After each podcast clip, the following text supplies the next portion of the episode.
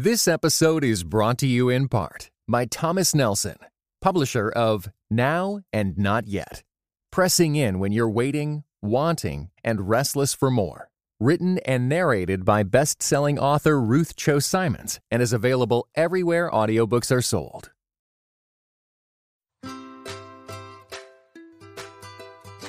Hey, friends. Welcome to the Grace Enough podcast. I am your host, Amber Cullum. Each episode, I sit down with a guest to discuss their life journey and how the grace of God has impacted them along the way. After listening to today's episode, I hope you are encouraged that God can use you right now in the midst of your day to day life.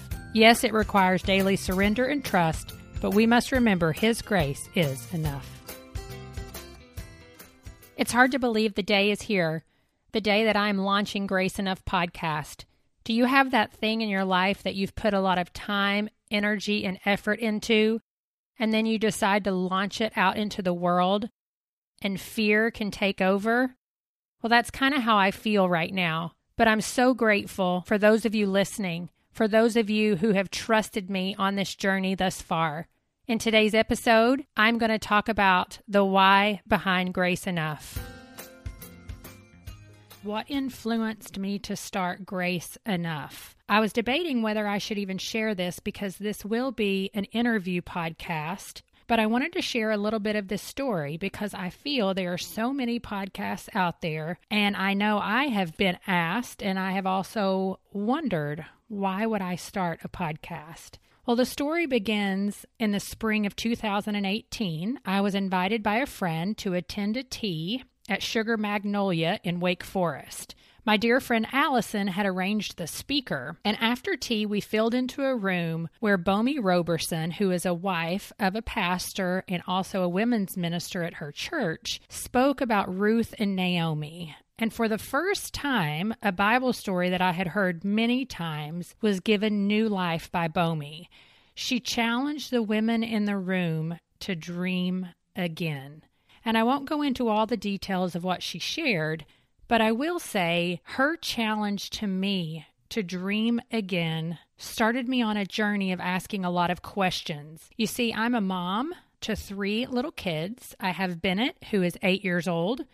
I have Zoe, who is six years old and I have Levi, who is three years old. To say that I am in the thick of parenting and often days exhausted and questioning who I am as a person is an understatement. And so Bomi's challenge to dream again had me thinking about how the time will come when the demands on my time will not be so focused on getting someone to the bathroom or making sure people have their teeth brushed or making sure breakfast is on the table because those things are slowly going to be activities that my children can do on their own.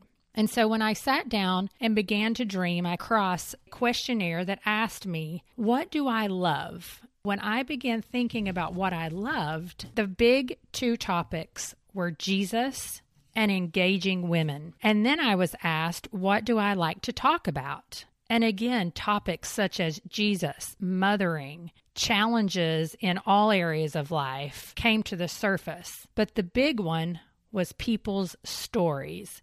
I love to hear people's stories. I love to get to know people.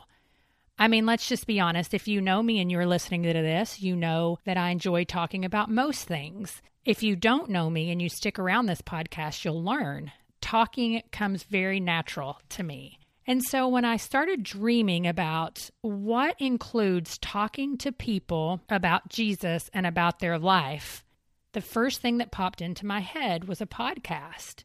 I viewed it as an opportunity to sit down and talk with women about their story, about the way that Jesus had impacted their life.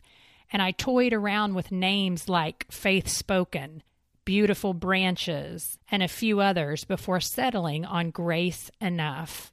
And if you're wondering why I chose Grace Enough, there are a few reasons. First of all, if we have the definition of grace, we know from a biblical perspective that's God's unmerited favor. Grace is a concept that I did not embrace easily.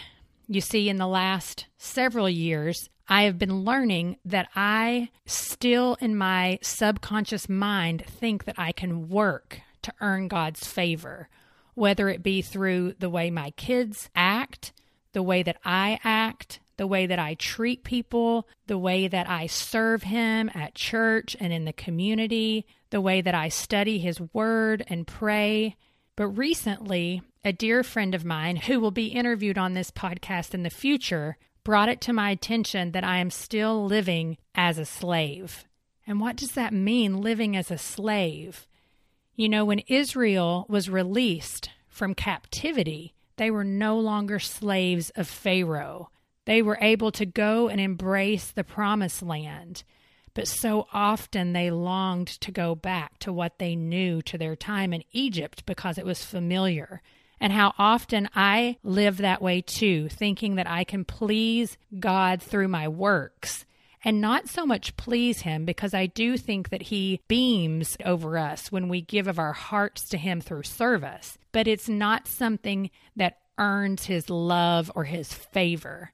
We only earn His favor through the grace, mercy, and death of Jesus Christ on the cross. And so, grace enough is God's grace, God's unmerited favor is enough in your life for Him to use you. His use of you is not based upon what you will or will not do. Yes, we may face and suffer consequences of poor actions, but it doesn't mean that He is pouring His favor upon you any less. And that is a concept I am still learning to embrace. I'm learning to live moment to moment. And so often I even find myself going back and living a slave's lifestyle. Maybe not in every area of my life, but in specific areas where I struggle. When I sit down and truly examine it, I realize that I'm living as a slave. And so, with that said, I decided on grace enough unmerited favor to you, the believer who has accepted Jesus Christ as Lord and Savior of your life, is enough for you to live freely in Him and to serve Him with your whole heart, knowing that He is going to use you no matter what. And now we'll have a few words for my children. My name is Bennett, and I am eight years old. And I, what I think about my mom starting a podcast is that it's really cool for my mom to start a podcast. We've listened to podcasts, and it's cool that mommy's starting one. Do you have any idea what my podcast is about? You're interviewing people? Do you know what we're going to talk about? No. Hello, my name's Zoe, and I am six years old, and what I think about my mom doing a podcast is, well, I can't believe she actually was able to start it because she said she was going to start it, and like three months later, she actually started it. Finally. I'm Levi. I'm. What's your name? Levi. How old are you? Um, wait a second now. Three. Three. And what do you think about mommy starting a podcast? Mm, maybe. Always cool? started. Always started. You think I should already start it? It's cool. You think it's cool? Thank you for listening to the Grace Enough podcast. Tune in next time. This episode was brought to you in part by the Table Podcast at Dallas Theological Seminary. Listen to rotating hosts discuss issues of God and culture to demonstrate theology's relevance in everyday life. Find it on your podcast app. For videos and more, visit dts.edu/podcast.